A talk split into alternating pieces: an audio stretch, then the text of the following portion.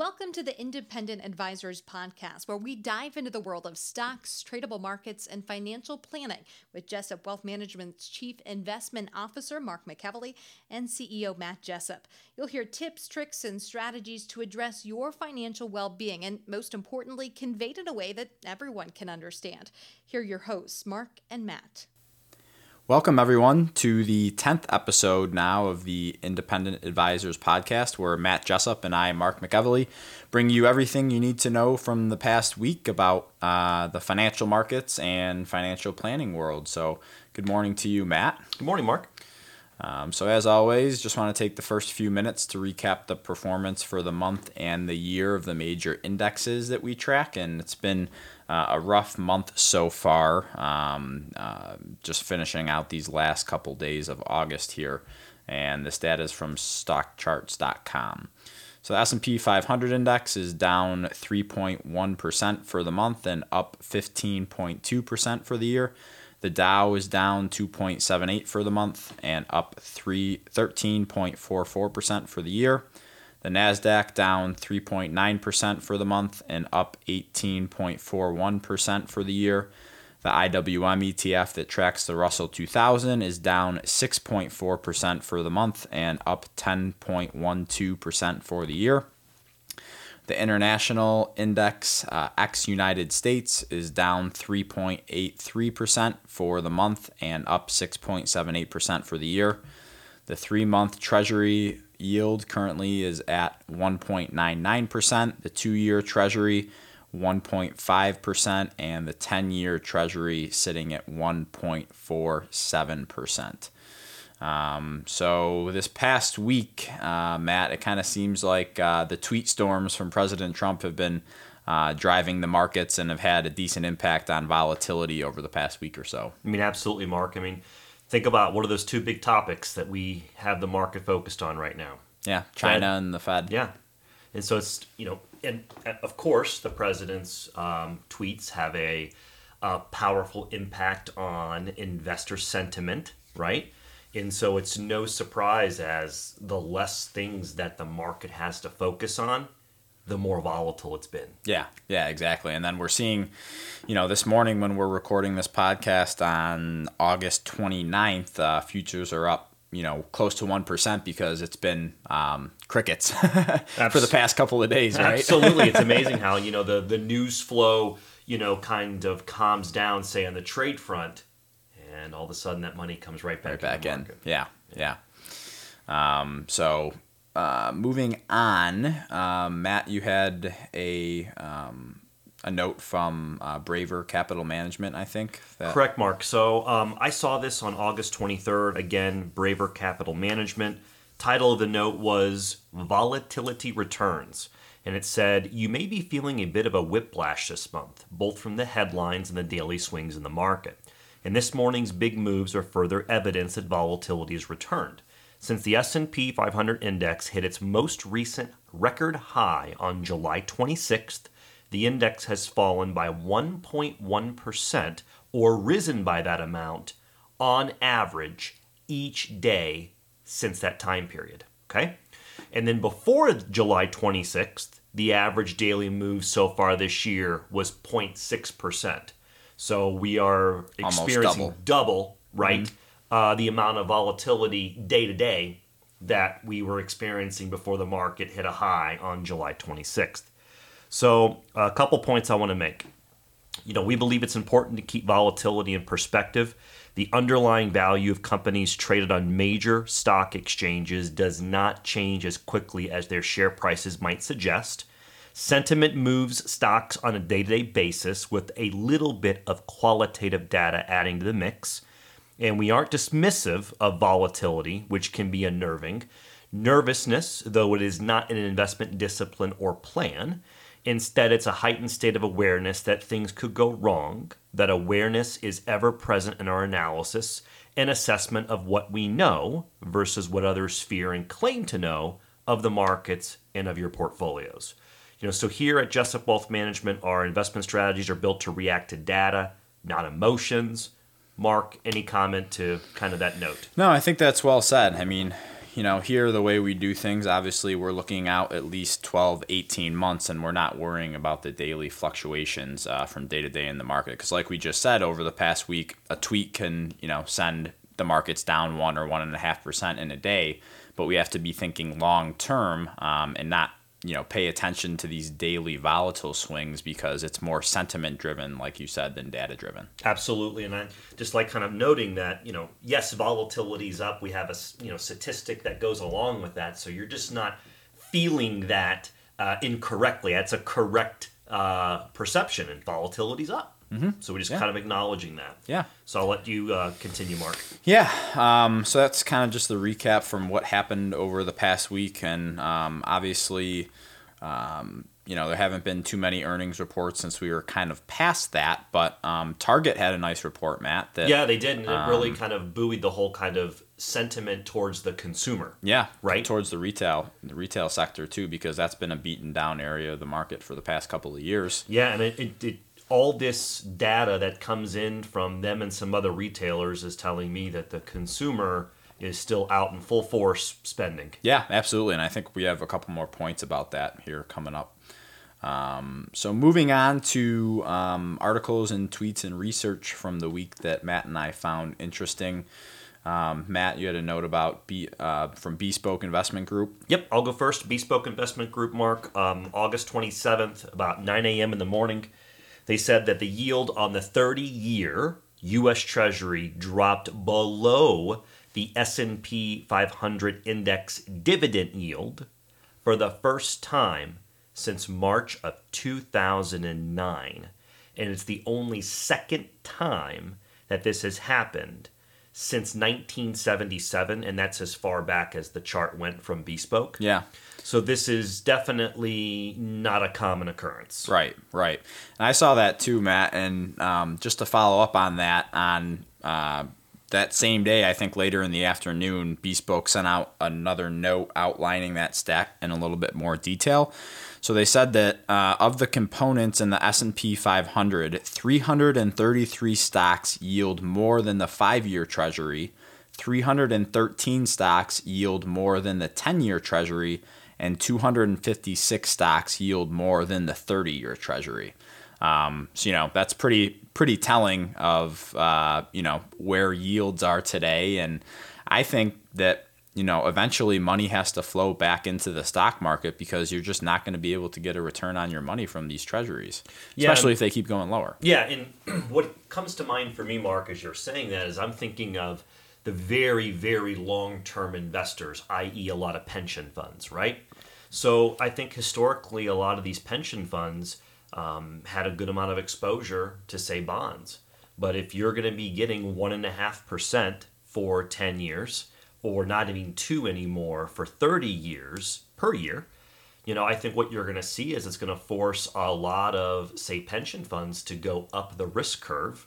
They know, okay, I can buy the S&P 500, get a larger dividend yield than I would get an interest from, say, a 10-year or 30-year bond, and it's a better inflation hedge given they have such a long time horizon. These pension funds, right? So I would support your comment that I think it's going to kind of begin with the real long-term time horizon focused investment funds like pensions and who knows it'll probably domino from there. Yeah, and given the fact that we both know that, you know, a lot of these big pension funds, you know, have a lot of liabilities and unfunded liabilities right now. So you ain't gonna get it done at one and a half percent. No, you're definitely not, and especially no. you know adjusted for inflation, it's pretty much nothing, nope. right? So um, another note from Matt about um, uh, talking about uh, Freddie Mac and delinquency rates. Yeah, from... this is this is a real neat one, Mark. So this is from uh, an industry blog called Calculated Risk, and this is from August 26th in the afternoon, right after the market close. And the title uh, was Freddie Mac says that they are seeing the lowest delinquency rates since November 2007 for mortgages. So, Mark, what does this tell you about the consumer? They're strong strong. They're very strong. You know, couple that with what we just said about uh, about Target, and I know last week we talked about um, we talked about something about the the consumer. I can't really remember what exactly that was, but there's a lot of conflicting data right now because uh, we're at historically low unemployment. The consumer spending is strong, Mm-hmm. um, but then we're getting yield curve inversions Mm-hmm. um, coupled with the Fed lowering interest rates and the China trade war. So it's like this balancing act of you know where are we going? And I think the market is articulating that and just kind of chopping sideways at this point. Yeah, and it has really. If you look at the chart of the S and P, we've been in this sideways choppy market since that market high of July 26th, right? Right. So the other thing I was going to throw out there and say this, you know, in retrospect, what followed November 2007 for real estate prices, right? So, mm-hmm. you know, real estate was on fire at that time. And you and I both know that these things tend to be more cyclical in nature, mm-hmm. especially real estate prices. Yeah. Any comment? Yeah, so uh, real estate's on fire again right now. Yes. so eventually, you know, there'll be a reversion to the mean, but um, you know, I personally think it'll look exactly like it did in 2007 and 2008, but there's going to be a time where real estate does begin to cool off. Yeah, softens a little bit. You know, I think that we've been in this trend where interest rates have been moving lower and lower on these mortgages, right? So, what has it been doing? It's been pushing up affordability uh, in the form of what someone can afford in the in the price of a home. Right. That's fueled it. Yeah. Um, the lower employment figures, unemployment figures, have fueled it, right? So, what tends to happen if down the road we go in a rising interest rate environment? So, that could be the beginning of, say, some headwinds for real estate. Yeah, Just maybe sure. things people should keep in the back of their Well, minds. for sure, and I think that's when you start to get worried about what happened in 2008 because you know people can afford mortgages at you know three percent per se, but can they afford them at five or six percent? It's a big difference. Maybe not. You know, maybe if unemployment stays low and people stay employed, maybe, but I think that's kind of a dangerous game that the Fed plays about you know moving interest rates. If we're gonna adjust to a lower rate now just to increase in another two or three years, I think that you know that could potentially be a dangerous situation. Yeah, I mean, once it becomes the standard, right, and these rates become, you know, the norm, as they go back up, people are quick to forget that we can still have a healthy environment at 4% or 5% mortgage rates, but if we get in this situation where people get used to these low rates and then we adjust higher, that could be a shock to the system. Yeah, for Just sure. something people should be aware of. Right, for sure.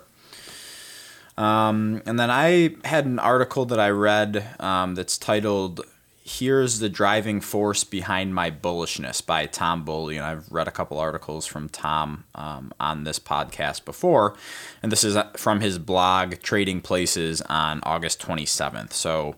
Tom says those thinking we're heading for a bear, bear market are badly misled, in my opinion. It's easy to think that we're starting a bear market. Watch CNBC for an hour. The sky is falling. Of course, I could be wrong, but this market is not set up for a bear market. I just don't see it. Record low unemployment, respectable job growth, low interest rates, accommodative central bankers, what we just talked about, Matt Yep. and that is going to drive equity prices lower, I think we're in a very similar position to 2016 where we consolidated, had a quick false breakdown, then exploded higher. I see a similar market later this year and into 2020. Relative strength cannot be overemphasized nor overstated. When we're at or near major tops, money rotates to defensive uh, sectors, and the relative breakdowns are obvious as the market sells off.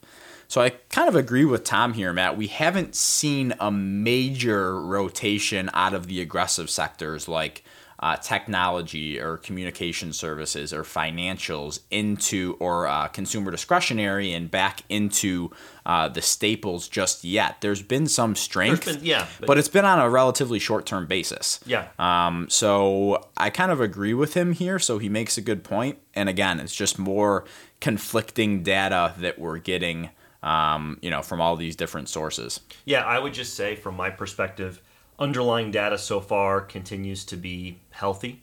Um, I do think, say, between now and next summer, I just think we're going to be in a heightened state of volatility, a lot of chop, a lot of big up days, big down days, market trading on every rumor, sentiment.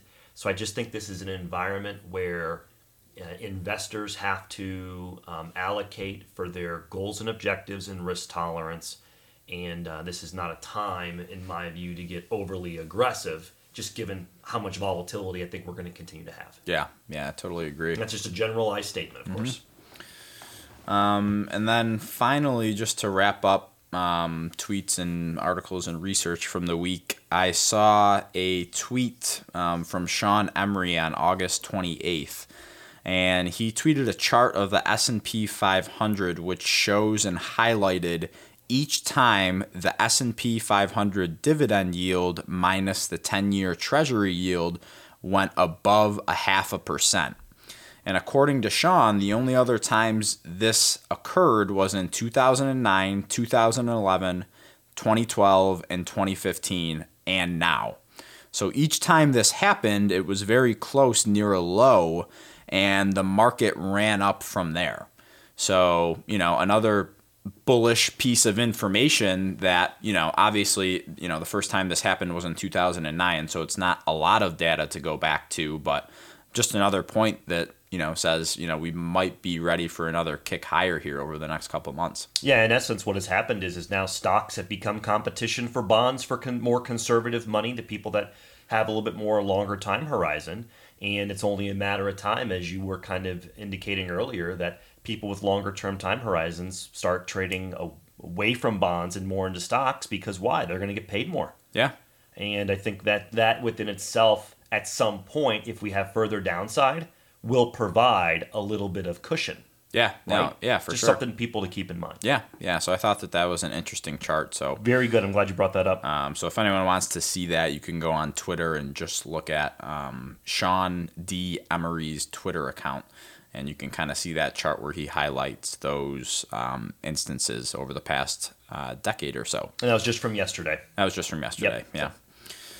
Um, so moving on to the financial planning topic of the week um, was kind of sparked by an article written by uh, Michael Batnick on his blog, the in the irrelevant investor, and this was back on August 25th, so just a few days ago. And the the blog article is titled "Calibrating Your Risk Tolerance." So I think this is pretty timely given the market volatility that we've experienced over the past week or so. So I thought it would be good to share. I think this is spot on, Mark. Yeah. Good job on this one. So, um, starting off, Michael says you can learn a lot about yourself as an investor on a single day. Um, for many, Friday, which was last Friday, August 23rd, was one of those days. With trade war rhetoric heating up and the stock market melting down, you likely experienced some internal turbulence. If the drop on Friday made you nervous about your portfolio to the point where you felt like pushing a button, you're probably taking too much risk. If you felt calm and relaxed, chances are you could afford to take a little bit more of it. And if you experience moderate discomfort without feeling the need to log in and check your balance, you're doing it right.